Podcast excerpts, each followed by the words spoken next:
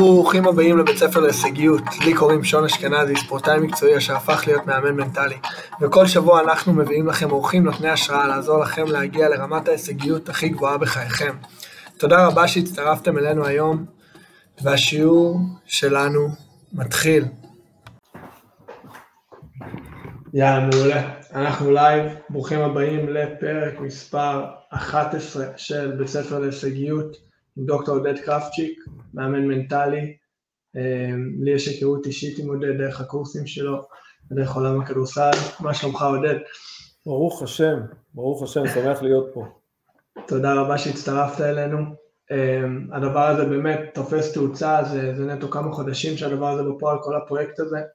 באמת באים מהמקום של אה, לתרום ולתת ידע, ומהניסיון שלנו לאנשים, יש בן אדם אחד בקהל שלוקח או לוקחת דברים טובים מהדבר הזה, זה, זה המטרה, כל דבר מעבר זה בונוס, וזה ממש כיף לראות לאן זה מוביל ולאן זה מתקדם. תספר, אני אשמח לשמוע קצת על עצמך עודד, מין היכרות אישית לאלה שמאזינים ואלה שיקשיבו בעתיד שלא מכירים אותך יותר מדי. אה, טוב, אז אה, אני מתעסק בתחום הזה של העולם, של עולם האימון, הקואוצ'ינג בכלל ועולם האימון המנטלי בפרט, ב... אני חושב כבר עוד מעט קרוב ל-20 שנה, כלומר הייתה פה איזושהי אבולוציה מסוימת, התחלתי בעולם האימון הכללי, אני בא מעולמות הפסיכולוגיה ועולם הספורט, כלומר אה, בגדול רוב חיי הבוגרים, החלק הראשון שלהם היה שחקת כדורסל אה, בצורה מקצועית, התפרנסתי מזה ובאיזשהו שלב נחשפתי לעולם הפסיכולוגיה של הספורט אחרי הצבא למדתי חינוך גופני בסמינר הקיבוצים ואיזה חבר אמר לי, תקשיב, יש פה איזה הרצאת העשרה, פסיכולוגיה של ספורט, בא לך להיכנס? אה, בגדול אני לא הולך להרצאות העשרה, אני אוהב, מה שיש העשרה ונתנו לי אפשרות, הייתי תמיד בחוץ, לא בפנים, אבל אמר, לא יודע, הצליח, הצליח לאתגר אותי להיכנס, נכנסתי, מה שנקרא, נכנסתי והתאהבתי. אה, באמת, עולם שפתאום הבנתי שיש עולם שנקרא פסיכולוגיה וחיבור שלו לספורט, פתאום פגשתי סיטואציות שלי עם עצמי על המגרש כספורטאי ש, שנפלתי והתרסקתי ונפצעתי וכל מיני המון דברים שאתה פתאום אומר וואלה יש פה עוד איזה משהו בפנים. אה, לא הייתי אדם דתי מן הסתם או לא מן הסתם, לא הייתי אדם דתי אז לא הכרתי גם את אה, נפש וכל הדברים, המילים הגדולות האלה. וזהו, החיידק הזה נגע בי ומשם פיתחתי אותו, התפתחתי איתו עד למקומות האלה שברוך השם אני נמצא היום, אני, מאמנים שעובדים אצלי, אמ, בעולם הזה של החוסן המנטלי. איך מבחינתך, איך אתה מגדיר אימון מנטלי? אם היית צריך לתת לזה הגדרה. איך אתה מגדיר אימון מנטלי? אם היית צריך לתת לזה הגדרה. איך אני מגדיר אימון מנטלי או איך אני מגדיר חוסר מנטלי? כלומר, אתה רוצה לדבר על אה, על התהליך או שואל אותי על התוצאה? על התוצאה יותר. אה, גם וגם, זה יכול להיות שני תשובות שונות. אה, קפצו לי פה, סליחה שאני זה, ביקשו ממני קישור, אני מנסה למצוא קישור שמישהו, רגע. הקישור זה מה שאתה שלחת לי? אה, כן, בוואטסאפ, זה לוקח אותך לפייסבוק, ואז משם ישר לוחצים על זה, וזה רץ. אז אני רק במחילה מכל הזה, מבקשים ממני קישור, זה אומר שזה כבר טוב. בוא, אני אשלח לך עוד פעם. אני שלחתי, אני מקווה שלחתי את הנכון, אז מי שייכנס, שייכנס לאט, שלחתי, ואם זה לא נכון, אז אה, נמצא שם משהו אחר. אני אשלח לך עכשיו שוב במקרה ויבקשו ממך עוד פעם. אוקיי, מצוין, עבר, מעולה, יש, אוקיי. אה, אז אמרת גם על התהליך וגם על התוצאה, מבחינת הגדרה. אז תראה, אה, אם אנחנו יוצאים, בהגדרה קצרה, אם אני מקצר את זה בשורה, זה חוסן מנטלי זה היכולת שלנו להישאר יציבים רגשית אה, בלי תנאי באירועים חיצוניים. בסדר? אם אני אקח את זה רגע להגדרה של תורת הנפש היהודית, ואולי עוד נגיע אליה בהמשך, אה, זה להגיע למצב אופטימלי שברוב סיטואציות החיים שלי המוח שולט על הלב. כמו שהוא אמור mm-hmm. להיות במקור, המוח, ברגע שהמוח שולט על הלב אז אתה יכול להתנהל מנטלית אה, נכון יותר, אה, טוב יותר, מדויק יותר, אה, זה, זה, זה ברמת, ה, זה ברמת ה, האימון, החוסן המנטלי, אוקיי? שנייה. אז, אז, אז זה הרעיון. ברמת התהליכים זה איזשהו תהליך שמתרגל שריר, שבמקרה שלנו זה המוח, שמלמד אותך, שמלמד אותך לחזק את השריר הזה ולעבוד על השריר הזה כדי שצורת החשיבה שלך תהיה צורת חשיבה, בשפה שלנו צורת חשיבה מאוזנת, אוקיי? Okay? אנחנו מחפשים יציבות, כלומר בסופו של יום קח כדורסלן, אתה רוצה שהוא יהיה יציב, ישתפר אבל יהיה יציב, לא יהיה משחק אחד פה ומשחק אחד פה ומשחק אחד הוא לא הגיע, משחק אחד לא הגיע לדבר מנטלית, פיזית הוא נוכח, ומשחק אחד הוא ככה, אני רוצה שחקן קריג מייקל ג'ורדן שבא כל משחק ידפוק כרטיס, אני רוצה אתלט שמגיע לרגע האמת וברגע האמת הוא לא ייעלם לי פתאום. ואין ויכוח שהוא הכי טוב והוא הכי מקצוען והכי והכי והכי והוא הגיע בזכות ולא בחסד וברגע האמת הוא נעלם לי. נעלם, mm-hmm. לא, הוא, הוא לא עם עצמו, הוא לחוץ, הוא בוכה, הוא מתעצבן וזה חוסן מנטלי. Mm-hmm. ואחד לא, הדברים, ש... רק, רק כן, עוד כן. מילה ברשותך, אחד הדברים שלדעתי התפקשש ועכשיו אנחנו מתחילים לראות לאט לאט ניצנים של ספורטאים שיוצאים וכאילו יוצאים מהמקום הזה, באים ואומרים גם אני התפרקתי מנטלית, זה יותר יותר mm-hmm. יותר ויותר עולה. אחד הדברים שמתפקשש זה שאנשים יוצאים מנקודת הנחה שאו שיש לך את זה או שאין לך את זה, או שאתה חזק מנטלי או שלא, כלומר אין פה, mm-hmm. הם, הם יוצאים מהאופציה שיש פה גרף למידה, יש פה גרף אימון, או שאני חזק מנטלית או שאני חלש מנטלית, וזה תקלה. כאילו שחור לבן, או שיש לי את זה או שאין לי את זה. תקלה. כל הסיפורים האלה של סימון ביילס וכל הסיפורים האלה שיצאו לאור בזמן האחרון משקף כל כך איך כאילו ספורטאים הם גם בני אדם, חווים בדיוק את אותם. הם לא ספורטאים גם בני אדם, בני אדם הם גם לפעמים ספורטאים. נכון. בוא נזכיר מה אני קודם, אני קודם בן אדם, נכון. אחר כך ספורטאי. אנחנו כל כך מכירים את עצמנו ככדורסלנים, כן, מה שזה לא יהיה. אם אני שוכח את זה, אמ, אז זה, אני אשלם בקריירה שלי. אני עשוי לשלם בקריירה שלי, אבל יותר מזה, אני עשוי לשלם בבריאות הנפשית שלי. עזוב, קריירה היא מתחילה ונגמרת, בריאות נפשית זה כל החיים. אנשים מסתובבים צלקות כי הם לא היו מחוסנים מנטלית. וזה מתחבר גם לשאלה הבאה, כאילו, למה הדבר הזה חשוב לא רק בהכרח לספורטאים בכירים או למנכ"לים או לזה, וגם המקום הזה של אנחנו לא בהכרח צריכים לחכות לבעיה שתצוץ בשביל לחפש את הדבר הזה שקוראים לו אימון מנטלי או חוסן מנטלי. קודם כל זה מאוד נכון, כי, כי, כי יש לנו באמת נטייה לחשוב שאימון מנטלי זה כשיש בעיה. ואתה יודע, זה כמו שאני אשאל ספורטאי, האם לפני, ספורטאי, צריך לקחת את זה לתחומים אחרים בחיים, האם אתה עושה מתיחות לפני אימון, או שחרור אחרי אימון, רק אם יש לך בעיה. רק אם יש בעיה mm. אני עושה מתיחות. לא, אתה עושה מתיחות בבסיס קבוע כדי שלא תהיה בעיה. וכשאני מאמן מנטלי אני מותח את צורת החשיבה שלי כדי שלא תהיה בעיה. עכשיו, אם אנחנו יצאנו נקודת הנחה ואני לוקח משפט שאמרנו קודם, שאני קודם בן אדם ואחר כך ספורטאי, אני קודם בן אדם ואחר כך mm. בן זוג, אני קודם בן אדם ואחר כך אבא, אני קודם בן אדם ואחר כך איש עסקים, אז הקודם בן אדם תמיד ישפיע על השני. אם אני קודם בן אדם ואחר כך ספורטאי ויש לי בעיה מנטלית, הבעיה המנטלית היא לא בספורטאי, היא בבן אדם. הבעיה המנטלית היא לא בבעל, אה, אלא באיש, mm-hmm. שהוא גם בעל, או היא גם אישה, או, ב, או הבעיה המנטלית היא באדם שהוא קודם, קודם אדם ואחר כך אבא. אני קודם בן אדם mm-hmm. ואחר כך אבא של הילדים שלי. אז תמיד, והחולשה או חוסן מנטלית ישפיעו ישירות על איכות התפקוד של הדבר שמצטרף. של השם תואר, אוקיי? Mm-hmm. בשם התואר שלי אני אבא של טל, עמית ועדי. בשם התואר שלי אני בעל של, בשם התואר שלי אני זה, אוקיי? עכשיו כשאני מסתכל על שם התואר אני בא ואומר כדי שאני אוכל לבצע את המשימה שנצמדת לאדם שקוראים לו עודד, עודד כמרצה, עודד כחבר, עודד כבן זוג, עודד כאבא, עודד ככדורסלן, אני חייב, חייב, חייב, חייב שהחוסן המנטלי שלי, היכולת שלי להישאר יציב, היכולת שלי לנהל את החיים שלי מפה, mm-hmm. לא לבטל את הרגשות, לנהל את הרגשות, תלוי בחוסן מנטלי, ולכן זה רלוונטי לכל תחום בחיים, כי האני עובר לכל תחום בחיים. Mm-hmm. האני שלי תמיד, תמיד נצמד.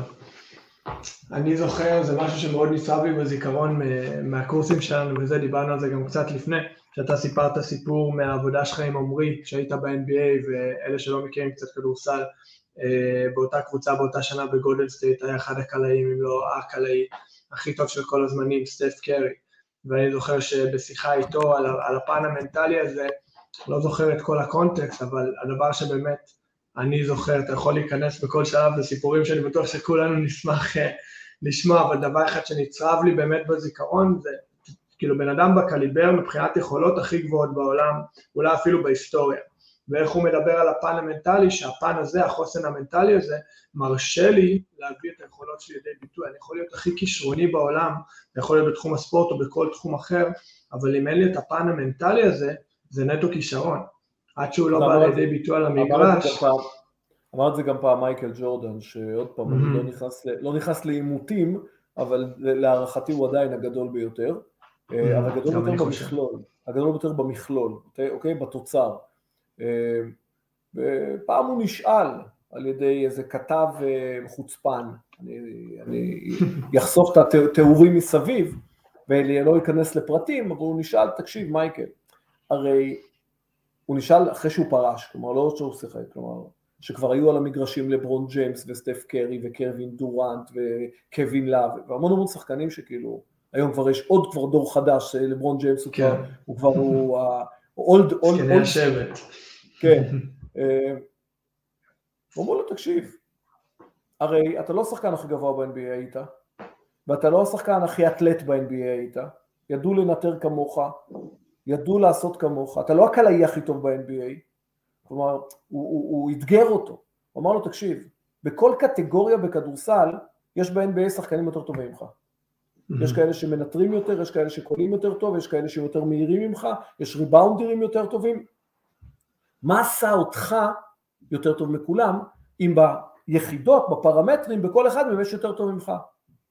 הוא אמר, הוא אמר, תקשיבו, אין לי ויכוח, אבל גם אין ויכוח דבר אחד, שאני השקעתי הרבה יותר בשריר שהם לא השקיעו, וזה פה. זהו. לדעת לקחת את כל הרכיבים, שכל אחד מהם הוא לא הכי טוב ב-NBA, ובעזרת mm-hmm. ניהול נכון פה, להגיע למצב שכל הרכיבים האלה מנצחים כל רכיב אחר יותר טוב מהם. ובמבחן mm-hmm. התוצאה, על ציר השנים, הוא באמת הצליח לפרוע את הצ'ק בכל משחק. הוא הביא אליפויות, כלומר, זה, זה, זה תופעה. אתה יודע שהוא... אני זוכר משחקים שהיו לו נקודות בודדות, זה היה משחקים כאלה בודדים, כאילו... לא, אני לא יכול לזכור הרבה משחקים באמת שהוא כלה שש. שהוא קלע שש. היה לי משחק רע, שהוא בא עם חום 40 חום הוא קלע 40 נקודות. אתה יודע, אבל, אבל... אז זה לא בגלל שהוא הקלעי הכי גדול ב-NBA, הוא הביא איזשהו ערך מוסף מנטלי, והוא עבד מנטלי, הוא עבד מנטלי, לימים המאמן כושר שלו, סטיב, אה, אה, אה, אני חושב סטיב גרובר, טים גרובר, כן. טים גרובר, נכון, הפך להיות גם המאמן מנטלי שלו, שנים, הוא עבד גם עם קובי בריינט, וכשכל, רוב השחקנים ב-NBA, בכלל לא, זה לא עניין אותם. לא עניין אותם, אני קופץ עד השמיים, לא צריך, אני הכי טוב, אני קולע אחי, אני הכי טוב. וזה זה, זה א' ב', זה א' ב' של הצלחה, א' ב'. היכולת הזאת להביא את היכולות הפיזיות שלנו לידי ביטוי. ספר לנו, אני כן. על השיטה שאתה פיתחת, שיטת FTC. לי יצא לחוות את הקורס, אני מכיר את זה קצת מבפנים, אני חושב שהמון אנשים יכולים, זה כל כך, אין לי מילים להגדיר את זה, כאילו, זוכר רק בזמנו ביקשת ממנו להעלות כזה סרטון, לספר על התהליך וזה, פשוט משפיע כזה על כל היבט בחיים, כאילו השליטה שאתה מקבל חזרה על החיים שלך מבחינת איך אתה מתנהל ביום יום, זה באמת משהו יוצא דופן. אני אשמח שתספר על זה קצת, אני יודע שגם יש לך את הקורסים אה, שלך שאתה מנהל ואנשים יכולים להתעניין בזה אחרי זה, גם לרשום את זה בתגובות, את הלינק שמי שיוצא ומעוניין יוכל להצטרף. אה, קודם כל כן, יש את הקורסים, קורסי FTC, ובהתחלה היו קורסים שמיועדים רק למאמנים, אבל מהר מאוד הייתה, היה ברוך השם ביקוש ואנשים, פתחנו אותו, עשיתי לו התאמות והוא מתאים לכל בן אדם שרוצה באמת לדעת ולהכיר את מערכת ההפעלה שתשנה לו את החיים. ואני לא, mm-hmm. לא אומר את זה בצורה מליצית, אני אומר את זה בצורה מאוד מאוד מאוד ברורה, מערכת ההפעלה שתשנה את החיים. שיטת FTC, אמ, היא שיטה שפיתחתי מתוך מקורות קיימים, כלומר לא המצאתי כלום, בסדר? אין לי שום, אה, לא המצאתי, לא אמרתי זה שיטה של עודד, לא. ליקטתי מכל מיני מקורות כאשר הליבה היא תורת הנפש היהודית, פסיכולוגיה יהודית, אמ, ותמיד אני גם, אתה זוכר בקורס, אני תמיד מדגיש, כי תמיד שואלים, הפסיכולוגיה היהודית הזה, זה כאילו, זה, זה לדתיים? לא. Mm-hmm. אני, אני מסתכל רגע על היהדות דווקא במקרה הזה, בפן הלימודי אקדמי, מסתכל עליה כמקור ידע ולא כמקור דת כרגע. כלומר, אם אנחנו מוציאים את, ה, את המצוות מהיהדות רגע לצורך העניין, נשאר המון ידע.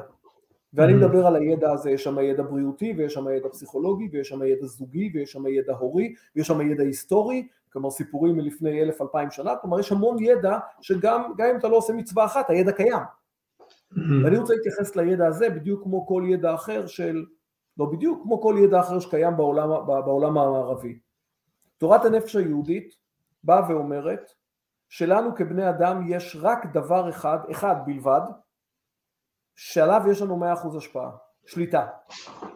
דרך אגב, בעולם המנטלי, בעבודה שלי עם, עם, עם בני זוג, עם הורים, עם, עם, עם ילדים, בני נוער או עם ספורטאים, אחד הדברים שאני מלמד ואנחנו מדברים עליהם זה נקרא וישר שליטתי. שליטתי, לא שליטתי. כל דבר שנכנס לך שאתה מתעסק איתו זה בשליטתי או לא בשליטתי. אם זה לא בשליטתך אל תתעסק עם זה. אל תשקיע אנרגיה ולהתעסק עם משהו שאתה לא שולט בו. ואז אני, אני, אני מתחיל לסנן את החיים שלי לשליטתי, לא שליטתי, וזה נותן לי את האפשרות להתמקד בדברים שאני יכול להשפיע עליהם. יש משהו אחד שיש לי, אחד, אחד, יש לי הרבה דברים שיש לי השפעה עליהם, אני מדבר שליטה, השפעה יש לי על המון דברים, אני יכול להשפיע על אמ, איך אני אלך לאוטו, אני יכול להשפיע איפה אני חונה, אני לא יכול להשפיע אם בכלל יגררו לי או ידפקו לי את האוטו שאני חונה, mm-hmm. אבל אני יכול להשפיע על זה שאני אחנה במקום שהסיכוי קטן יותר. עכשיו, יש דבר אחד שיש לנו עליו 100% שליטה, 100% שליטה, וזה הבחירה החופשית איך נחשוב. בסדר? עכשיו, את הרעיון הזה בשפה אחרת אומרות גם שיטות אחרות. גם ה-NLP מדבר על זה, גם קואוצ'ינג רגיל מדבר על זה, גם ה-CBT מדבר על זה, שיטות אימון כאלה ואחרות שאומרות נכון. אה, אה, אם תלך למודל אפרת שבנוי על, על, על, על, על, על התיאוריה של אדלר, של, של אדלר, אז מודל אפרת, אירוע פרשנות, רגש תגובה, אז גם מדובר שם על פרשנות, פרשנות זה מה שאני בוחר לתת לסיטואציות, כלומר גם העולם המערבי שהתפתח הרבה אחרי העולם של תורה הנפש היהודי, מדבר על זה, עכשיו לא בכדי אדלר הכי קרוב לתחום שאתה למדת או ל-FTC, אדלר הכי קרוב. כי הוא שאב חלק גדול מהתיאוריות שלו מעולם התיאוריה של, מעולם, מעולם היהדות, הוא יהודי, מעולם mm-hmm. היהדות. אוקיי? גם פרויד יהודי, אבל הוא לא, שלב, לא שאב משם הרבה דברים. אדלר, ולכן כשאתה רואה את מודל אפרת, אירוע, פרשנות, רגש, תגובה, אתה בא ואומר, מי שלומד אצלנו את הקורס, בא ואומר, וואלה, זה, זה דומה, נכון. מתחבר. נכון, עכשיו, רק דבר אחד יש לנו על 100% שליטה, וזה בחירה חופשית. הדבר הזה, לכן קראתי גם למודל ה-freedom to choose, החופש לבחור, החיים המערביים, החיים היומיומיים, הופכים להיות אלה שבוחרים בשבילנו.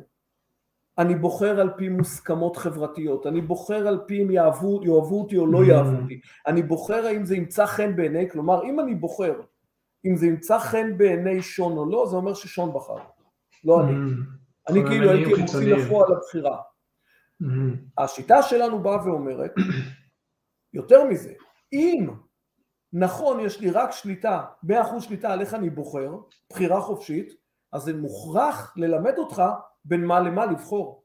אני אגיד לך, תקשיב, תבחר באופן חופשי, תגיד לי בין מה למה, נכון? Mm-hmm. תבחר באופן חופשי, אני אגיד לך בין מה, אז פה, ופה אנחנו נכנסים למודל שאף שיטה כמעט לא מדברת, מודל שבא ואומר שאם לא תכיר מי זה אני באמת, לא תוכל לנהל את המערך המנטלי שלך, נקודה, וגם אם תוכל, תוכל לנהל אותו רק על ידי דחיית סיפוקים, לא על ידי שינוי mm. תודעה. זה שני דברים שונים לחלוטין. דחיית סיפוק זה השלב הראשון, שינוי תודעה זה השלב הבא שיגרום לי שהסיפוק הזה יותר לא יהיה, או, או, mm. או, או, או יקטן. וזה הרעיון בשיטה, זה ללמד כל אחד ואחד מאיתנו להכיר פעם אחת ולתמיד מה שלא מלמדים אותנו בשום מקום, מי זה אני. ואני רק רוצה mm-hmm. לפתוח סוגריים, יש לי עוד דקה? כן, כן, למה? רוצה לפתוח סוגריים.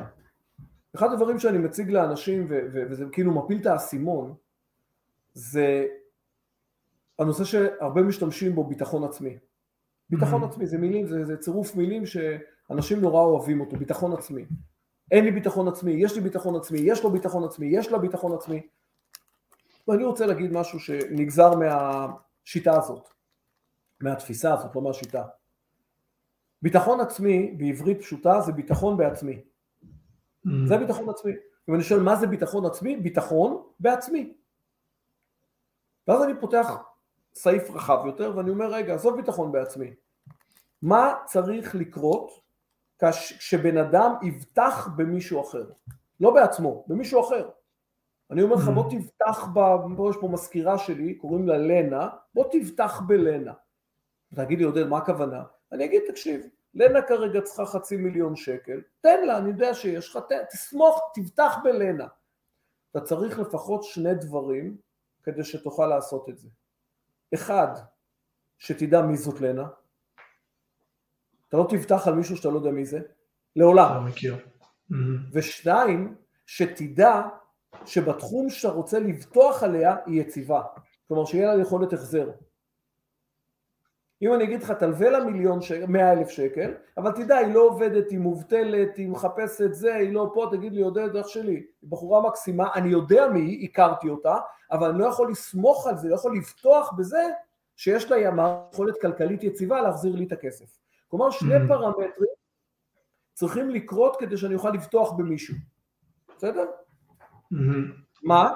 אחד, הכרת המישהו, ושתיים, הכרת היציבות שלו בתחום שאני רוצה לסמוך עליו. הגיוני? יופי. Mm-hmm. עכשיו בואו נחזור לעצמנו. כדי שאני אוכל לממש את הדבר הזה שנקרא ביטחון עצ... בעצמי, ביטחון עצמי זה ביטחון בעצמי, חייבים להתקיים אותם שני תנאים.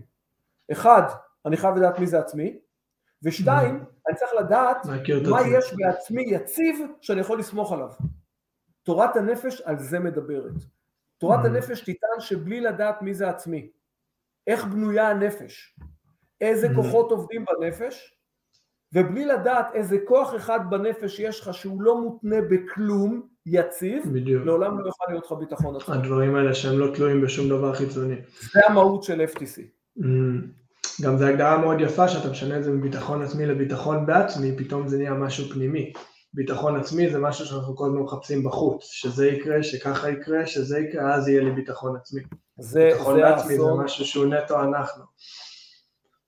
אה, אה, אה, זה האסון הכי גדול שלנו, אבל, אבל תבין, זה טבעי ונורמלי. אם מצד mm-hmm. אחד אף אחד לא מלמד אותי מי זה עצמי, ומה יש בעצמי יציב, שאני יכול להיות רגוע שהוא תמיד יהיה שם, בהכרח, אין, אין אופציה אחרת, אני אשים את הביטחון שלי על אחרים. אני אשים את הביטחון שלי על דברים זמניים, על דברים לא יציבים, על דברים אחרים, וזה מתבקש, כלומר אם אני לא יכול לסמוך, לסמוך זה להישען, להיסמך, אם אני לא יכול לסמוך על עצמי, ואני לא יכול לסמוך על עצמי אם אני לא יודע מי זה עצמי, זה לא יעזור, זה מודל, mm-hmm. אני אחפש על דברים אחרים לסמוך, ואז מתחילה הבעיה המנטלית הכי גדולה, אני מסתובב בעולם אם זה לפני רעיון עבודה, ואם זה לפני דייט, ואם זה לפני משחק כדורסל או אליפות עולם בהתעמלות, או אם זה, לא משנה מה, אם זה לפני רעיון עכשיו פודקאסט אצל שון, זה לא משנה. אם אני מסתובב שאני יודע, ש... או אני לא יודע על מה אני יכול לסמוך פה, כי אני לא מכיר את עצמי ולא מכיר את היציבות שלי, אז אני מסתובב בעולם חסר יציבות, תודעתית. וכשאתה חסר יציבות תודעתית, אתה בהתגוננות, אתה, אתה, אתה, אתה, אתה הופך להיות הישרדותי. וכאשר. אתה הישרדותי, הפוטנציאל שלך לצמוח לא קיים, ונכנס למשחק פוטנציאל חדש, שהוא הפוטנציאל לשרוד. זה או הישרדות או התפתחות. וכאשר התודעה באה ואומרת, עכשיו אני לא יציב, והאינטראקציה שלי עם שון או תייצב אותי או לא תייצב אותי, אני מגיע חסר ביטחון. עכשיו למה, מה זה אומר? אני חסר ביטחון. למה אתה חסר ביטחון? נכון, זו תחושה, תחשוב כמה פעמים שחקן יגיד לך את זה. ילד כן. יגיד לך את זה. אני הולך למבחן חסר ביטחון, יש לי טסט, אני, אין לי ביטחון. ברור שאין לך ביטחון, לא יכול להיות לך ביטחון.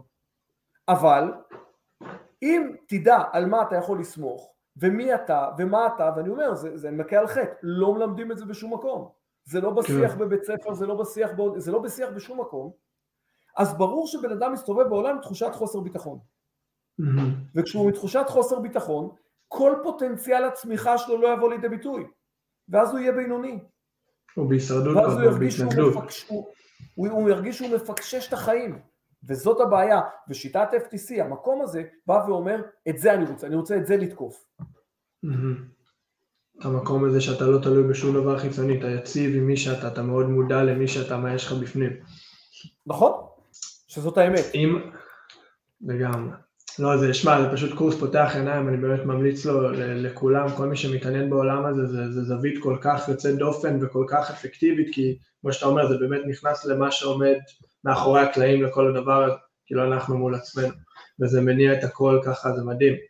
אמ, רשמתי פה, אם, אם היה דבר אחד מהפן המנטלי הזה, מה, מהאלמנט הזה של החוסן מנטלי, שהיית יכול להגיד כאילו לבן אדם להתמקד בדבר הזה, כדי שהבן אדם הזה עכשיו יותר ישיג את המטרות שלו, שהבן אדם הזה יותר יתקדם בחיים, כל הדברים האלה. אם תוכל לחדד לי רגע, אם תוכל לחדד לי רגע את השאלה, אז זה יעזור לי. למשל מיומנות אחת, צד אחד של הפן המנטלי הזה, אם זה למשל עכשיו איך שאנחנו דיברנו על להתחבר יותר לעצמנו, אם זה יהיה למשל להיות פחות תלויים בסביבה, אם זה, אתה יכול לבחור דבר אחד שהיה הכי מקדם בן אדם למטרות שלו, מה היית אומר לו? קודם כל, להכניס את שגרת העבודה המנטלית חלק בלתי נפרד מהחיים שלו על בסיס יומי, זה דבר ראשון. Mm-hmm. להתחיל לפתח את השריר הזה. השריר הזה, אם הוא לא מפותח, הוא מנוון. ואם הוא mm-hmm. מנוון, אתה לא תוכל להביא אותו לידי ביטוי במאני טיים, בשום סיטואציה, אתה תתפרק. להתפרק זה פתאום אה, להתעצבן בלי קשר, להיכנס לאכזבות, כל מיני, זה אחד. קודם כל, קודם כל, תתחיל להתייחס לעובדה שיש פה שריר שחייב לקבל תזונה יומית. ואם אתה לא תזין אותו יומית, ותכף ניגע באולי מילה איך, אתה לא תזין אותו יומית, אז זה יקרה בדיוק, יקרה לו בסוף מה שקורה לגוף שאתה לא מזין אותו יומית. אתה אוכל כל יום, אתה מאבד כושר, מאבד את זה, אתה תאבד גם את השריר הזה. אתה תאבד את השריר הזה, הוא לא, הוא יהיה שם תמיד, אבל הוא לא יוכל לשרת אותך ברגע שתרצה שהוא ישרת אותך. גם השריר. שלי ביד, גם אם אני לא אעשה משקולות כל החיים, הוא יהיה. אבל. כשאני אבוא להרים משהו, להזיז משהו, אני לא יכול להרים אותו. אז תגיד מה אין לך שריר? יש לי שריר. לא עשיתי ניתוח להוציא את השריר, אבל השריר, השריר לא טופח, אז הוא חלש. עכשיו, אותו דבר פה, אז פעם אחת להכניס לשגרת החיים התייחסות לנפש. הפן המנטלי יושב בנפש, זה אומר זמן לנפש. זה לא חייב להיות שעות, זה יכול להיות עשר דקות, רבע שעה ביום, שבו אתה מתנתק מכל הדברים החיצוניים ומתחבר לדברים הפנימיים. זה לא מיסטיקה, זה לדבר עם הקול הפנימי שלי. זה לשים אוזניות ועשר דקות לשמוע, להקשיב למוזיקה ולהקשיב למוזיקה, אוקיי? לשבת עשר דקות עם אוזניות, לא לשמוע כלום, בלי שום רעש, ולהקשיב לדופק. ככה. עשר דקות לשבת בשקט ופשוט לספור את הנשימות שלי, לנשום. להקשיב לנשימה. למה? כי אלה הדברים הבסיסיים שנותנים לך חיים. והחיים זה משהו בסיסי שגם אם אתה נכשל וגם אם אתה מצליח נשאר אותו דופק. זה מזכיר לי שיש בתוכי משהו לא מותנה. Mm-hmm. אתה יכול לקחת את זה צעד אחד קדימה, לבוא להגיד אני גם עשר דקות ביום רואה סרטונים או שומע הרצאות פודקאסטים, אוקיי, או קטעים של פודקאסט שמדברים את השפה המנטלית. Mm. תמצא מישהו שמדבר אליך, אחד ימצא לו רב, אחד ימצא לו מנטור, אחד ימצא את עודד, אחד ימצא את שון, לכל המנטורים, זה יש תמיד את הערוץ יוטיוב, את הערוץ אינסטגרם, תמצאו, יש המון מידע, תכניסו... משהו שמדבר ספציפית עליך, כל אחד והנתיב שלו. כל אחד בנתיב שלו, אבל לתת לזה מקום, זה דבר ראשון. דבר mm-hmm. שני, להתייחס לשתי נקודות, לנסות לתרגל אותן. נקודה אחת, כמה שיותר להשתמש בווישר שליטתי. לראות איפה אני שם את המוח שלי. דברים שבשליטתי, או לא בשליטתי. אתה יכול לתת לנו דוגמה ממשית לזה, עודד? לווישר הזה, איפה זה פוגש אותנו בחיים למשל, אם זה בעולם הספורט, אם זה בעבודה? בעולם הספורט, נתחיל מעולם הספורט ומשם נתרחב. עליתי לשחק, באתי, באתי למשחק היום. באתי mm-hmm. למשחק. תכננתי לשחק. תכננתי לפתוח בחמישייה. תכננתי, תכננתי. המאמן תכנן אחרת. Mm-hmm. יותר מזה, המאמן אתמול אמר לי שאני פותח בחמישייה, אז לא תכננתי, בניתי על הדברים שלו. והמאמן הגיע דקה לפני המשחק, פתאום זיהה שיש איזה שינוי בקבוצה היריבה, ואמר לי, עודד, אתה מתחיל על הספסל. למה? כי אני צריך להתחיל עם שחקן גבוה. כל הבלון הזה התפרק לי. זה יכול ישר להשפיע על המצב רוח שלי. אבל אז אני אשאל את עצמי, עודד, זה בשליטתי או לא? לא. Mm-hmm. מה כן בשליטתי? אתה עכשיו על הספסל. מה בשליטתי? אני על הספסל, מה אני יכול לעשות? שאני אשחק, יהיה בשליטתי. לא נכון. אתה על הספסל, בשליטתך לשמור על דופק גבוה, בשליטתך לעמוד או לשבת מאחורי הספסל, בשליטתך לעודד את השחקנים ולהישאר בתוך המשחק. בשליט... יש המון דברים שאתה יכול לעשות גם על הספסל, כי ברגע שהמאמן יגיד לך עודד תיכנס, לא ייקח לך עוד ארבע דקות להכניס את עצמך למשחק ולעשות ארבע טעויות עד שנכנס, לך צא. אני רוצה למשל בשליטתי, בכל רגע נתון, להיות בדופק 100. Mm-hmm. אם הדופק הרגיל שלי מנוחה הוא דופק 90, אני רוצה שמאמן אומר לי תיכנס, אני לא רוצה שיהיה זמן שייקח לי לעלות את הדופק מ-60 ל-100. זה אומר שאני על הספסל, יש כאלה שישבו על הספסל ככה. יש כאלה שישבו על הספסל ודברו עם החבר שלהם. ויש כאלה שישבו על הספסל על הקצה, עם, ה, עם, ה, עם הטוסיק על הקצה, שלא יהיה להם נוח, שהם כל הזמן מחכים לקום. יש כאלה שיעמדו אחרי הספסל, כולם שחקני ספסל. אבל כל אחד מתנהל אחרת בשליטתי. או אני אשב על הכיסא ואתעסק במה שלא בשליטתי. איזה מאמן, איזה אין לו מילה, אין לו זה. ואז מוריד את עצמך יותר ויותר, כך שתעלה לך את האפקט ההפוך. ואז אתה אומר לך להיכנס, אתה נכנס חצי כוח. עושה ארבע טעויות, מוציא אותך החוצה ואתה ממשיך להתלונן עליו. הנה, הוא לא נתן לי אפילו צ'אנס. עכשיו, זה לדוגמה, דוגמה קטנה. עדיין מעשיר. איך אני בשליטתי, ובמה אני מתעסק. לצורך העניין, קח את זה הביתה, קח את זה לזוגיות. עכשיו, האישה או הגבר דיברו לא יפה אחד אל השני. אני מדבר בגבולות הנורמה, לא... אתה יודע, היום היה כן. יום, אה, אם לא טועה, יום האלימות אה, נגד נשים, שזה מכת מדינה מטורפת, זה כלומר, אתה יודע, זו הזדמנות להגיד שזה זה הדבר הכי בזוי שיכול לקרות, אלימות בכלל זה דבר בזוי, אלימות בכלל זה דבר בזוי, ואלימות נגד נשים זה, ה... זה דרגת העל של הביזיון, אוקיי? אה, אני, אני חושב ש... בכל מקום אפשרי, צריך להוקיע את זה. עכשיו, אני אגיד לך את האמת, זה קשור בעקיפין לתחום שלנו, שתבין. Mm-hmm. לא שזה אני בא להצדיק חס ושלום, כי אין, אין דרך, אין דרך, אין אפשרות ואין אין, אין, אין בזוי יותר מאשר להצדיק אלימות נגד נשים, אבל, האבל הזה מופרד, אלימות בכלל היא תולדה של חוסר ביטחון עצמי נוראי, חוסר ערך. בן אדם שבוחר להיות אלים כלפי מישהו, זה בן אדם שמרגיש בשיא הנחיתות שלו. זה האנשים הכי שפלים שיש, אוקיי? זה הדרך של בן אדם להרים את עצמו ולהרגיש רק אם אני עכשיו ירים את היד, אני אהיה שווה משהו. עכשיו, זה אסון נוראי, כלומר, זה הפתולוגיה של 90% מהאוכלוסייה שהם אף אחד לא אלים ולא כלום, אבל הם יכולים להתעצבן, ויכולים פתאום כן. לקלל, ויכולים כאילו, אתה יודע, שחקן כדורסל, שם אותו בכדורסל, אני אומר, שפתאום שורקים לו שריקה לא נכונה, והוא הולך נותן בעיטה בבקבוק מים. Mm-hmm. ברעיון זה אלימות. זאת אלימות. כלומר, מה עשה לך בקבוק? אבל זה אלימות. למה? כי אני, לקחו ממני את הכבוד שרקו לי, עשו לי, כן. אז אני הולך עכשיו לשחק אותה שאני כאילו מתעצבן. משהו פה קרה שעכשיו כתוצאה אני שווה פחות או משהו, אני יפה, ואז אני הולך להיות שווה יותר.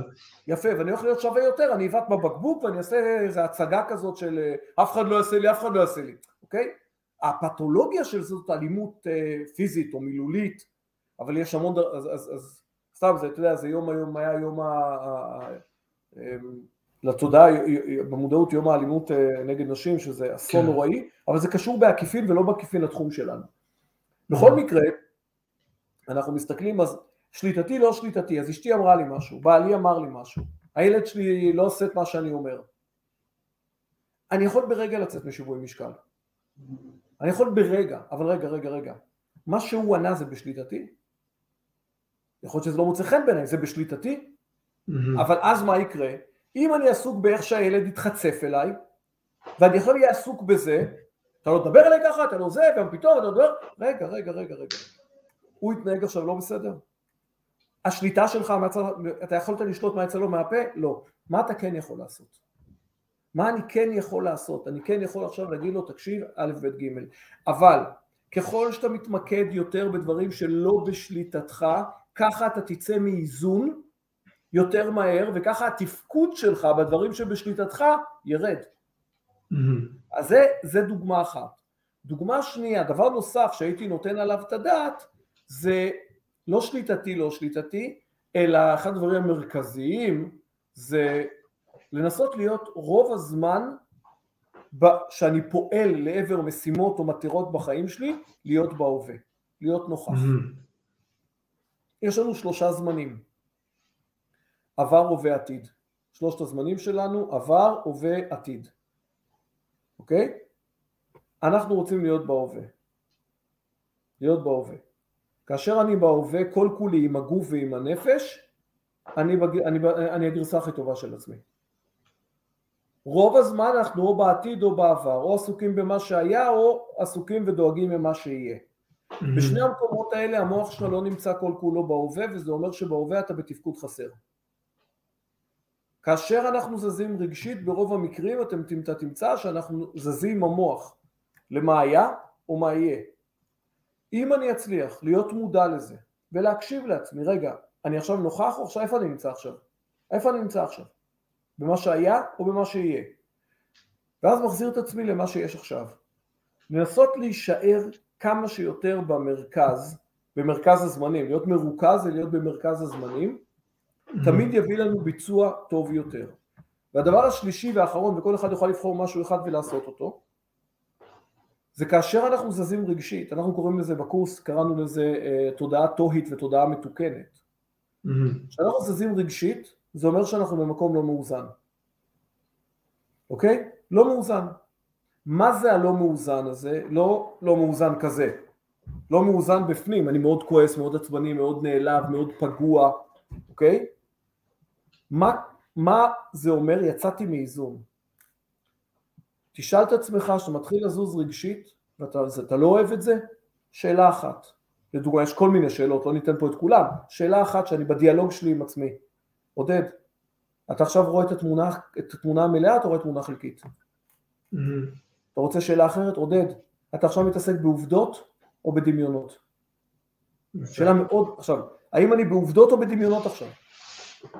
האם באמת קורה, קורה עובדתית כל מה שאני עכשיו גורם לי לצאת משיווי משקל, או האם זה דמיונות?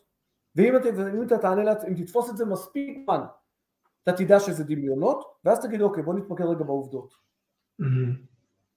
זה אז יש לנו את הווישר של השליטה, יש לנו את הווישר של השליטה, יש לנו להיות נוכח, ויש לנו את הקטע של להתעסק בעובדות, ולא במחשבות שלנו, לא במשמעויות נכון. שלנו והדמיונות שלנו, מה באמת ש- קרה פה עובדתי. שלושה דברים שכל אחד מהם, גם בנפרד, אם אני אכניס את זה, אבל עוד פעם, להבין את זה לא יעשה שינוי, לתרגל את זה. לתרגל, באתי להגיד. לתרגל, לתרגל ולתרגל, לקחת על עצמכם, מי שרואה Mhm. אותנו עכשיו, מי שיראה אותנו אחר כך בעזרת השם, קחו אחד Mhm. מהדברים האלה, משהו אחד, ותכניסו את זה לשגרת החיים שלכם. זזתם רגשית, באותו רגע, אני בדמיונות אני בעובדות? אני בשליטתי או אני לא בשליטתי? איפה אני שם את המוח שלי עכשיו? אני, אני Mhm. בהווה או אני עכשיו בדמיונות? עכשיו עוד פעם, ב- ב- ב- בעובדות ודמיונות דרך אגב, זה מקביל לבהווה או לא בהווה. כי כל מה שקשור לעתיד זה דמיון, נקודה. כן. אוקיי? בהווה זה לא דמיון. אני עכשיו מדבר עם, אני עוד פעם, אני לא מדבר כרגע על מטריקס ועל כל מיני uh, סרטים. כן, אבל משהו שהוא עובדתי, אני יודע חד וחלק שזה המצב, זה לא איזה אני עכשיו מדבר עם שון. אני עכשיו, אני עכשיו מדבר עם שון, זאת עובדה. אבל אני זז רגשית, יואו, רגע, יש לי עוד חצי שעה פגישה, אני אספיק, אני לא אספיק, מה יהיה? לא התכוננתי, באותו רגע שהראש אתה לא פה יותר, זהו, אני כבר לא איתך. נעלמת. דרך אגב, אני גם לא יכול לתרום למה שיהיה אחר כך, אני בלוז-לוז. כן. אתה גם לא ברגע ואתה גם חווה איזה משהו זה. אני זוכר גם מה שדיברנו מקודם על מייקל, אני זוכר בסדרה הזאת, The Last Dance, מי שיצא לו לראות, מי שלא, ואני רואה את זה כחובה מאוד. לספורטאי. לספורטאים, לא לספורטאים, לא, לא משנה, זה, זה באמת, אם אנחנו מדברים על הפן המנטלי, מי היה הבן אדם הזה, זה, זה כל כך מרתק. אמ, אחד מהדברים שאני הכי זוכר בכל הסדרה הזאת, שמדברים על הפרשנים ומאמנים ושחקנים אחרים מאותה תקופה, ואמרו מעבר ליכולות הפיזיות, מעבר, גם אנחנו דיברנו על היכולות המנטליות שלו, על התחרותיות שלו. אני זוכר גם אתה שלחת לנו כתבה על הנושא הזה, שאני גם קראתי בזמנו. היכולת אולי הכי גדולה של הבן אדם הייתה כמה הוא היה נוכח. כמה הוא היה נוכח בכל רגע נתון, בכל משחק. כשהיו את הזריקות האלה בבאזר, הוא לא היה בשום מקום אחר, הוא, לא, הוא, הוא היה נטו, הוא הכדור והמגרש. הם מדברים על זה שם בסדרה, זה מדהים. זה מה, ש... זה מה שעשה אותו הוא. זה מה שעשה אותו הוא. כמובן, אי אפשר לקחת לו את היכולות, בוא, בוא לא נזלזל. כן. בסדר? אתה יכול להיות הכי חזק מנטלי, אני יכול להיות הכי חזק מנטלי בעולם, אני עדיין לא עם מייקל. Mm-hmm. אבל יש הרבה שחקנים שהם ברמה המקצועית של מייקל והם לא מגיעים לרמה, למבחן התוצאה. כלומר, mm-hmm. חוסן מנטלי לא הופך אותך להיות מה שאתה לא. זה נורא חשוב לזכור את המשפט הזה. חוסן מנטלי לא הופך אותך למה שאתה לא, אלא מוציא את המיטב ממה שאתה כן. Mm-hmm. זה לא משלים את החסכים שיש לך, זה מקצין לא, ומגדיל את הדברים, את היכולות שלך. נכון, חוסן מנטלי לא יעשה אותי עשרה סנטימטר יותר גבוה, ולא ייתן לי פתאום יכולות לשיר שלא היו לי, חוסן מנטלי, ושתזכור שאנשים לא יתבלבלו, חוסן מנטלי לא, מוציא, לא, לא נותן לי משהו שאין לי, אלא גורם לי לתת את מה שיש לי בצורה המיטבית. זה מה שאנחנו רוצים. עכשיו אני יודע, אני הכרתי אותך בזמנו מהעבודה שלך עם עמרי, יצא לך לעבוד עם עמרי לא יום ולא יומיים, ועם מלא שחקנים גם בארץ וגם בחו"ל ברמות הכי גבוהות. סקר אותי שאלה, גם חבר'ה מהכדורסל שראו שאנחנו הולכים לעשות את הפודקאסט הזה, התעניינו גם מאמנים ושעובדים עם ילדים ובני נוער, מהניסיון שלך בשטח, מה ההבדל בין השחקנים הטובים לשחקנים שמגיעים לרמות הכי גבוהות? לבין הסטף קריז והזה ב-NBA, לבין העומרי כספי והגל מקלים בארץ. אז מה, אני רוצה להבין מה אתה מנסה לשאול, מה ההבדל? אם כן, אם יש דבר אחד שאתה יכול לשים עליו את האצבע שלוקח אותם לרמה יותר גבוהה. תראה, אחד, אני לא מכיר את כל השחקנים בארץ. אמ, אני יכול להגיד לך על גל מקר שאני מכיר אותו לא לעומק, אבל אני מכיר אותו כי יצא לפגוש אותו שהייתי, שאימנתי מנטלית נבחרת ישראל בכדורסל. אמ, עומרי כמובן שליוויתי אותו צמוד ממש אחד על אחד בחלק גדול מהתקופה שלו אה, ב-NBA ואחר כך במכבי או יובל זוסמן. אמ, תראה קודם כל אמרנו יש כישרון. יש עם מה שאתה נולד. יש עם הגובה שאתה נולד, יש עם האתלטיות שאתה נולד, יש, כל אחד נולד עם איזשהו כישרון, עם איזושהי מתנה שהוא קיבל, שהוא לא עשה כלום בשביל לקבל אותה. עכשיו הוא צריך להביא את המתנה הזאת לידי ביטוי בצורה מקסימלית. אם אני נולדתי עם כישרון ארבע, סתם אני אומר מספר, בתחום מסוים, ואתה נולדת עם כישרון חמש בתחום מסוים, ושנינו נעשה את המיטב שאנחנו יכולים להביא את הכישרון, אתה תמיד תהיה יותר טוב ממני. Mm-hmm. אם אתה נולדת עם כישרון חמש, ואני נולדתי עם כישרון ארבע בתחום מסוים, אוקיי? ואתה לא תעשה כלום בשביל להביא את הכישרון לידי ביטוי, אני אעבור אותך by far. כלומר, אם אני מסתכל על סטף קרי, או על קווין דורנט, אתה יודע, היה סיפור, אפשר לשמוע את זה גם אה, מי שרוצה שיכול לשמוע את הפודקאסט שלי, פודקאסט של עומרי איתי, התארחתי אצל עומרי בפודקאסט. זה הפעם אחת, ישבנו, הוא היה מדבר איתי לפעמים אה, שהם היו טסים, היו טיסות למשחקים וזה, אז זה הזמן שהיינו מדברים. ומה שנקרא, יום אחד היה לילה והוא מתקשר אליי, כי זה השעות הפוכות והייתי בארץ, והוא אומר לי, תקשיב, אני צריך לדבר איתך. אני אומר לו, מה קרה? עכשיו, אנחנו מדברים יום יום, יום אנחנו מדברים, אבל פתאום הוא צריך לדבר איתך. זה היה שלוש לפנות בוקר.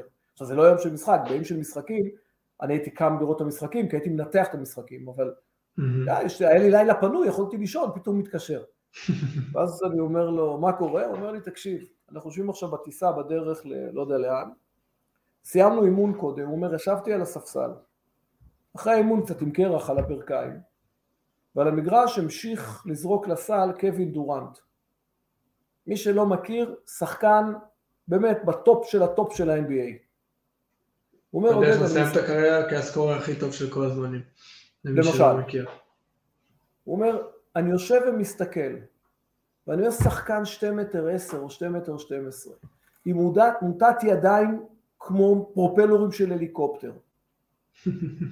בן אדם שצריך להיות סנטר הוא סנטר, שצריך לקלוע מחצי מגרש הוא קולע, זה בן אדם שמכל נקודה על המגרש, ואני יושב ואומר, ופתאום הרגשתי שאני נופל מנטלית. אממ. אמרתי לעצמי, אני בחיים לא אהיה, לא משנה מה אני אעשה, אני בחיים לא אהיה ככה. ואמרתי, אני ארים לך טלפון. עכשיו, יש לו את כל הכלים, זה, זה, זה, זה איזה מחשבה רגע. ואז אמרתי לו, המשפט האינטואיטיבי, לא יודע, שהיה לי בראש, אמרתי לו, תקשיב, עומרי, אתה בחיים לא תהיה קווין דורנט, אבל גם קווין דורנט בחיים לא יהיה אתה. אז הוא אומר לי, אבל אולי קווין דורנט לא רוצה להיות אני. אמרתי לו, אבל תראה, זה ההבדל. כי גם אם הוא ירצה להיות אתה, לא יעזור לו, הוא לא יהיה אתה. כמה שהוא קווין דורנט הגדול, כמה שהוא תותח על, כמה שהוא אה, ה top scorer ב-NBA, כמה, לא משנה, כמה שהוא מרוויח מה שאני ואתה ועוד עשרה לא ירוויחו עם כל זה שאתה מרוויח ברוך השם הרבה כסף. אם הוא ירצה, ירצה, ירצה, ירצה להיות עומרי כספי, משהו אחד בך הוא ירצה. קווין דורנט הגדול לא יוכל להיות. ולכן אנחנו חייבים להבין שסיפור החיים שלנו זה לא להיות משהו אחר, זה להיות מי שאנחנו mm-hmm. בגרסה הטובה ביותר. וכשאנחנו מסתכלים על זה, אז סטף קרי נמצא איפה שהוא נמצא, כי הוא יודע להוציא את המיטב מהמתנות שסטף קרי קיבל ביום שהוא נולד. ולברון ג'יימס נמצא איפה שהוא נמצא, כי הוא יודע להוציא את המתנות ממה שלברון ג'יימס עשה. האם הוא היה יכול יותר? אני לא נביא, אבל סביר להניח שכל אחד מאיתנו היה יכול יותר, שברוב המקרים זה יושב על הרובד המנטלי. זה ההבדל. אם אנחנו מסתכלים על זה מספורטאים, אני בטוח שגם לפני תחילת דרכך כמאמן מנטלי חווית את זה הרבה, היום אתה בטח יותר מאומן בזה, אבל uh, עד היום אני גם, כשאני לומד את הדברים האלה וזה, um, באמוציות של משחק, זה משהו שמאוד קשה לתפוס, כמה שאני אדבר נכון לפני, כשמגיע המשחק, um, דברים תמיד נראים אחרת. איך אנחנו כשחקנים יכולים לתרגל את העניין הזה של לא להתעסק בדברים שלא בשליטה שלנו, אם זה השיפוט, אם זה המאמן, אם זה הקהל, באמוציות של המשחק זה לפעמים נורא קשה, אתה יודע, להגיד, לשים פס כזה ולהמשיך ולתת את האנרגיה חזרה לעצמי, איזה דרך יכולה להיות טובה לנו לתרגל את הדבר הזה. קודם כל המילה לשים פס היא לא רלוונטית במחילה מכבודך, אני לא רוצה לשים פס mm-hmm. ולא על אף אחד ולא לרגע, אני רוצה כל הזמן להיות מאוד מיינדד, אבל mm-hmm. כאשר אני זז רגשית, עוד פעם, זה, זה, זה טיפים כאלה שבסוף צריך לאמן אותם, אתה יודע, אנחנו, לא אני ולא אתה עושים, עוסקים במופעי קסמים, אנחנו לא באים ועושים ככה ופתאום אדם נהיה חזק מנטלית. זו עבודה מאוד מאוד מתישה. אמ, אבל אחד הדברים שאני יכול להגיד לך בתור שחקן, שאתה, השופט מזיז אותך, המאמן מזיז אותך, אה, אה, לא הלך לך סתם, אתה עם עצמך ניסית לעשות פעולה והיא לא הלכה לך. רצית לקלוע והחטאת. תפסת כדור, פתאום עשית צעדים, זה בעולם הכדורסל, לא משנה, בעולם העסקים, רציתי לעשות מהלך והמהלך העסקי לא הלך, אה, רציתי שההרצאה תהיה טובה ולא יצאו מרוצים, אתה יודע, דברים קורים, אנחנו בני אדם. ואז מזיז רגשית. עכשיו הסבר להסביר, מי, עוד פעם, אנחנו לומדים בקורס, מי שמבין מה קורה בתודעה, אז הוא מבין גם למה הוא זז רגשית ואיך הוא לתקן את זה, אבל למשל, אחד הדברים שיכולים מיד להחזיר בן אדם, אם הוא מאומן כמובן, מיד להחזיר אותו, לזוז, להסיח את הדעת, אוקיי? מההפרעות האלה שהזיזו אותי, אחד הדברים זה לשאול את השאלה, להיות מחובר למשימה. Mm-hmm. עכשיו אני עסוק בשופט, רגע, מה המשימה שלי? המשימה שלך עכשיו, מה? המשימה שלך להישאר בפעולה שנגמרה, או המשימה שלך לעשות את הפעולה הבאה? אם אתה נשאר בפעולה שנגמרה, הפעולה הבאה תהיה גרועה כמו הפעולה שנגמרה, כי אתה לא נמצא, אתה נמצא שם. כלומר, אם אני כל פעם אשים לעצמי איזה משפט כזה שאומר, זזתי רגשית, רגע עודד, מה המשימה? המשימה עכשיו לרדת להגנה, רד להגנה. המשימה, השופט הוא המשימה שלך במשחק הזה. ההחטאה שלך זה המשימה במשחק הזה, ההחטאה נגמרה. המשימה להישאר בהחטאה, איבדת כדור, המשימה, זאת אומרת, מה המשימה? למה באתי? הפעולה שאני עושה עכשיו מקדמת אותי למשימה או לא מקדמת אותי למשימה? אם אתה תוכל לענות לעצמך, עכשיו, תראה, ברגע הפעולה שחקן לא, לא חושב, הוא פועל. הבעיה מתחילה בשנייה ש... הרי אני אתעצבן על השופט בשנייה שהמשחק ייעצר ויהיה לי אפשרות רגע לחשוב. כשאני משחק אני עסוק בלעשות. ברגע שאני עוצר שנייה, יש לי, אני מתחיל לחשוב, המוח מתחיל ללכת לכל מיני מקומות. ואז אני צריך לדאוג שהמוח יישאר איפה שאני רוצה. ואז אני אשאל, רגע, עכשיו אני עצרתי רגע, מאמן, השופט וזה, ו... רגע, רגע, רגע, רגע, זה מקדם אותך לאנשהו? מה המשימה שלך? מה המשימה שלך עכשיו? לרדת להגנה, לרדת להגנה, לעלות להתקפה, לעלות להתקפה. לשמור על השחקן שלך שלא יעשה נקודות, שמור על השחקן שלא יעשה... מה המשימה שלך? ואז תשימו לב, זה בכל תחום בחיים, אוקיי? הילד שלי, יש לי, נגיד, לי אין ילדים קטנים, אבל הילדים שלי ילד קטן, והילד עצבן אותך. קורה, הילד מרגיז אותך. ואתה עכשיו בא להיכנס בו, לצעוק עליו, להעניש אותו. עכשיו, אתה מרגיש שאתה זזת רגשית. ואז אני מרגיש ואני אומר, אתה יודע, רגע, מה המשימה שלך? מה המשימה שלך? המשימה שלך לחנך את הילד? עכשיו שאתה תצא עליו ב-200 קמ"ש ותפחיד אותו, זה, זה משרת את המשימה שלך? איך זה לא? מקדם אותו בתור הזה? מה, זה מזיז אותי, איפה, איפה הרעיון המנטלי? זה מזיז אותי במיקוד, ממיקוד בי, במיקוד במשימה. כשאני מתמקד בי, אני הופך להיות חיה טורפת. אם מישהו נגע לי במשהו שהוא שלי, אני חיה טורפת. ואז, מה המשימה שלי? מוציא אותי מהמיקוד בי, ומחסם אותי במיקוד במשימה, וברגע שאני במיקוד במשימה, אז אני כבר לא עסוק רגשית. דברים פחות מזיזים אותנו פתאום.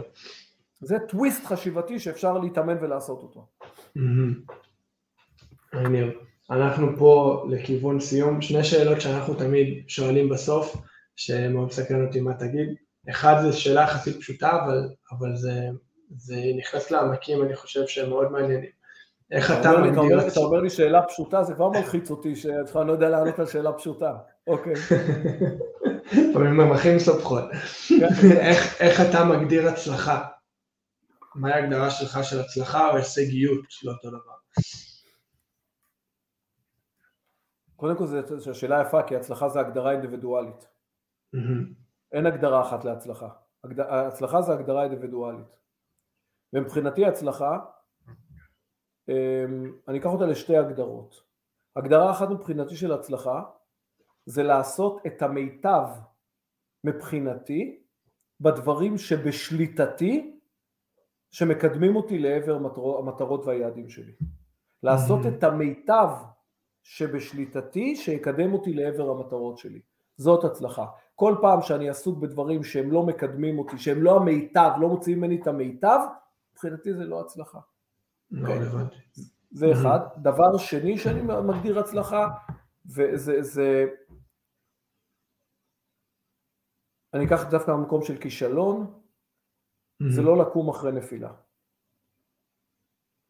אז הצלחה... כישלון זה לא לקום. כישלון זה לא לקום. מתי את הבן אדם נכשל? כאשר הוא לא קם אחרי נפילה. מתי בן אדם מצליח? כל עוד שהוא קם וממשיך ולומד וממשיך. הנפילות תפגוש את כולנו. נכון. אני חושב שאלה שתי הגדרות שאני הכי מתחבר אליהן לנושא של הצלחה. היכולת שלי לקום ולהמשיך תוך כדי לימוד ולהבין שזה סיפור החיים, והמטרה שלי להתקדם, ואם אני נשאר למטה אני לא מתקדם, תמיד אומר מה ההבדל בין uh, מצליחן לבין חזיר, החיה חזיר.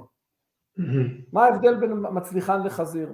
ואז שואלים, אנשים מנסים כל מיני אופציות שואל זה, ואז אני אומר, ההבדל המרכזי בין מצליחן לחזיר, המרכזי הוא אחד, שניהם בקריירה מגיעים לבוץ, החזיר אוהב להישאר שם. זה, זה, זה, זה אני חושב, זה, זה, זה, זה בטח קיבלת שם תשובות יוצאות דופן אה, בכמה כל מיני, קיבלתי כל מיני תשובות כאלה ואחרות, אבל, אבל באמת היכולת שלנו להבין שנפילה זה חלק מהדרך, היא לא באה כדי שנישאר למטה, היא באה כדי להרים אותנו למעלה. תורת הנפש תקרא להתמודדויות כאלה ניסיונות, זה ניסיון שאנחנו עוברים, ואם נסתכל על המילה ניסיון, היא מכילה בתוכה את האותיות סמך, ניסיון זה מלשון נס, ונס בעברית זה להרים. Mm-hmm. הדגל מתנוסס, דגל שנמצא למעלה הוא מתנוסס, נס זה להרים.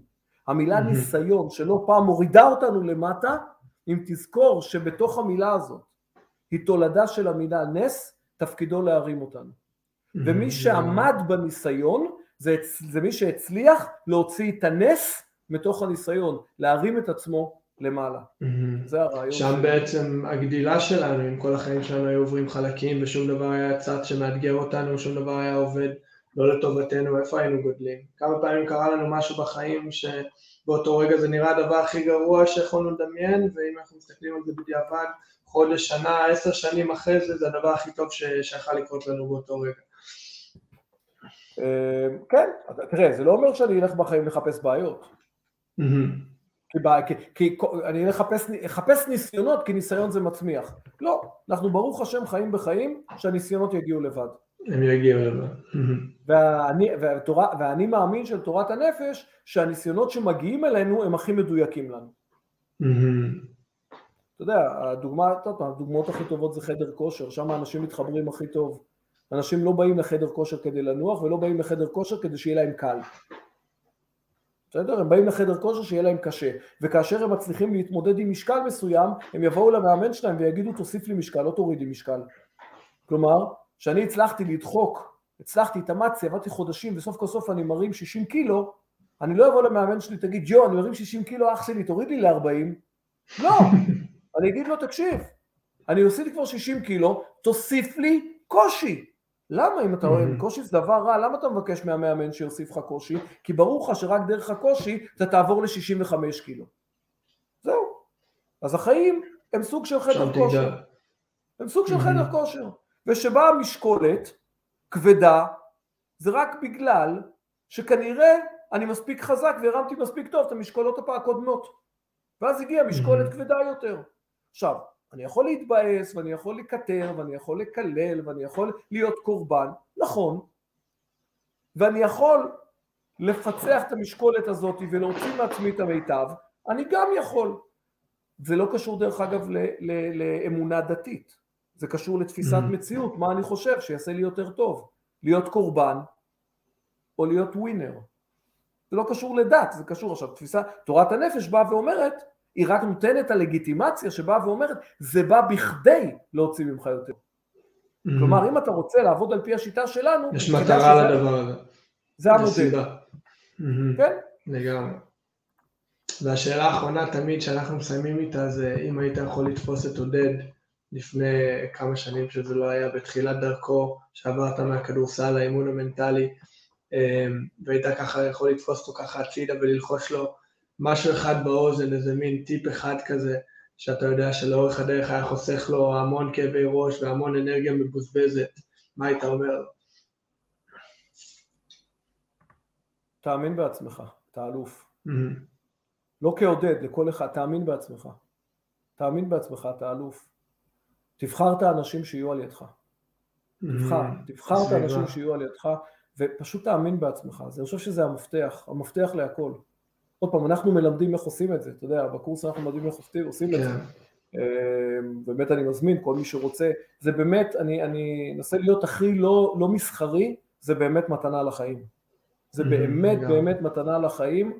אמ, אתה יודע, אנחנו כבר במחזור 14, אנחנו עכשיו מתחילים מחזור 15 ו-16, ובאמת אנשים יוצאים עם, עם, עם כזה וואו, שהוא מרגש אותי כל פעם מחדש, שבן אדם לא מגלה מי זה עודד, זה לא מעניין, מגלה מי זה הבן אדם. Mm-hmm. מגלה את הילד הקטן שאולי אז היו צריכים להגיד לו, תאמין בעצמך, זה בסדר, תאמין mm-hmm. בעצמך, ואנחנו גם נראה לך איך. אז גם אם זה קורה אחרי 30 שנה, זה אף פעם לא מאוחר. Mm-hmm. תשובה יפה. אני יכול להגיד מהפן האישי עם הקורס ש... אנחנו דיברנו הרבה לפני בוואטסאפ וזה, אתה הרבה בחו"ל, היינו שיחות באמצע הלילה ובזה, לנסות לחשוב מה זה הדבר הזה, לאן מכוונים אותו, ואני באתי עם המקום של כאילו ללמוד איך להיות מאמן מנטלי ושיטה וזה, ומה שקיבלתי זה, זה מדהים, אני, אני אומר לאנשים שאני מספר על החוויה, שהחיים, אתה חושב שאתה, מה אתה רוצה, והחיים נותנים לך מה אתה צריך. וזה לגמרי המקום הזה שאתה מתחבר לעצמך, ועכשיו אתה בא עם בסיס, ואם זה באימון מנטלי או בכדורסל, פתאום הכל נראה אחרת. כי אתה בא ממקום שאתה יותר מחובר לעצמך, שאתה יותר מודע למי זה שון, למי זה כל, כל בן אדם ש, שיבחר לקחת חלק בקורס הזה, וזה באמת כיף. זה באמת כיף, זה, זה תהליך מאוד מעניין. מדהים, עודד, באמת, תודה רבה. מחכים כבר לפעם הבאה, מחכים לשיתופי פעולה עתידיים. אשמח ו... מאוד, בכיף רב. ואני בטוח שכל מי שיצטרף אלינו היום וכל מי שיקשיב לזה בעתיד ויצפה בזה בעתיד, יש המון מה לקחת מזה, אנחנו גם נוציא היילייטים ואני גם ארשום לנו בתגובות את, ה, את הקישור לקורס ועוד דברים רלוונטיים שם. ובאמת מעריכים אותך, אני רוצה להכיר תודה למי שאתה ומה שאתה בשביל אנשים, ומההיכרות האישית הקצרה שלי איתך, כמה אתה תורם ואיזה ראיית חיים מדהימה יש לך, זה באמת כיף לחוות אותה כל פעם מחדש. איזה כיף, תודה רבה, תודה רבה, המון המון בהצלחה. תודה לכל מי שהקשיב תודה, תודה. עכשיו, למי שיקשיב אחר כך. אני חושב שהפודקאסט הזה הוא, הוא, הוא לא הזה הספציפי מודל. הקונספט של הפודקאסט שאתה עושה הוא משהו שהיום הכל נגיש רק שיקשו לקחת. באמת, הכל מוגש, היום, היום הכל מגישים. אני באמת אומר לכל האנשים פה שנמצאים, אין שום סיבה בעולם, שום סיבה, שבכל רגע נתון אתם לא תהיו הגרסה הכי טובה של עצמכם. בשביל זה אנחנו פה, ולא לעשות את זה, זה הפקשוש הכי גדול. אז תודה רבה שהזמנת אותי, זה כבוד גדול, זה זכות גדולה, אני לא רואה את זה כמובן מאליו, ואני תמיד נמצא פה, ומי שרוצה יכול למצוא אותי דרך שון, ואיפה שזה, שון כבר, זה כבר, זה כבר מחלקה של שון. תודה רבה לך, תודה רבה על הזמן, תודה רבה לכל הצופים שהצטרפו אלינו עכשיו בלייב, שהצטרפו אלינו בעתיד. מעריכים ממש, שיהיה לילה טוב, זה היה פרק מספר 11. להתראות. זה היה עוד פרק של בית ספר להישגיות, כיף שנשארתם איתנו עד סוף הפרק. מקווה שנהניתם מהשיחה שלנו. אם לקחתם משהו לחיים האישיים שלכם מהשיח הזה, אני מפציר בכם לשתף את הפרק הזה עם מישהו אחד או שניים, עם האוהבים שלכם, או עם כל מי שהפרק הזה יכול לתרום לו או לה. תודה שהצטרפתם אלינו היום, שיהיה שבוע נהדר ונתראה בפרק הבא של בית ספר להישגיות.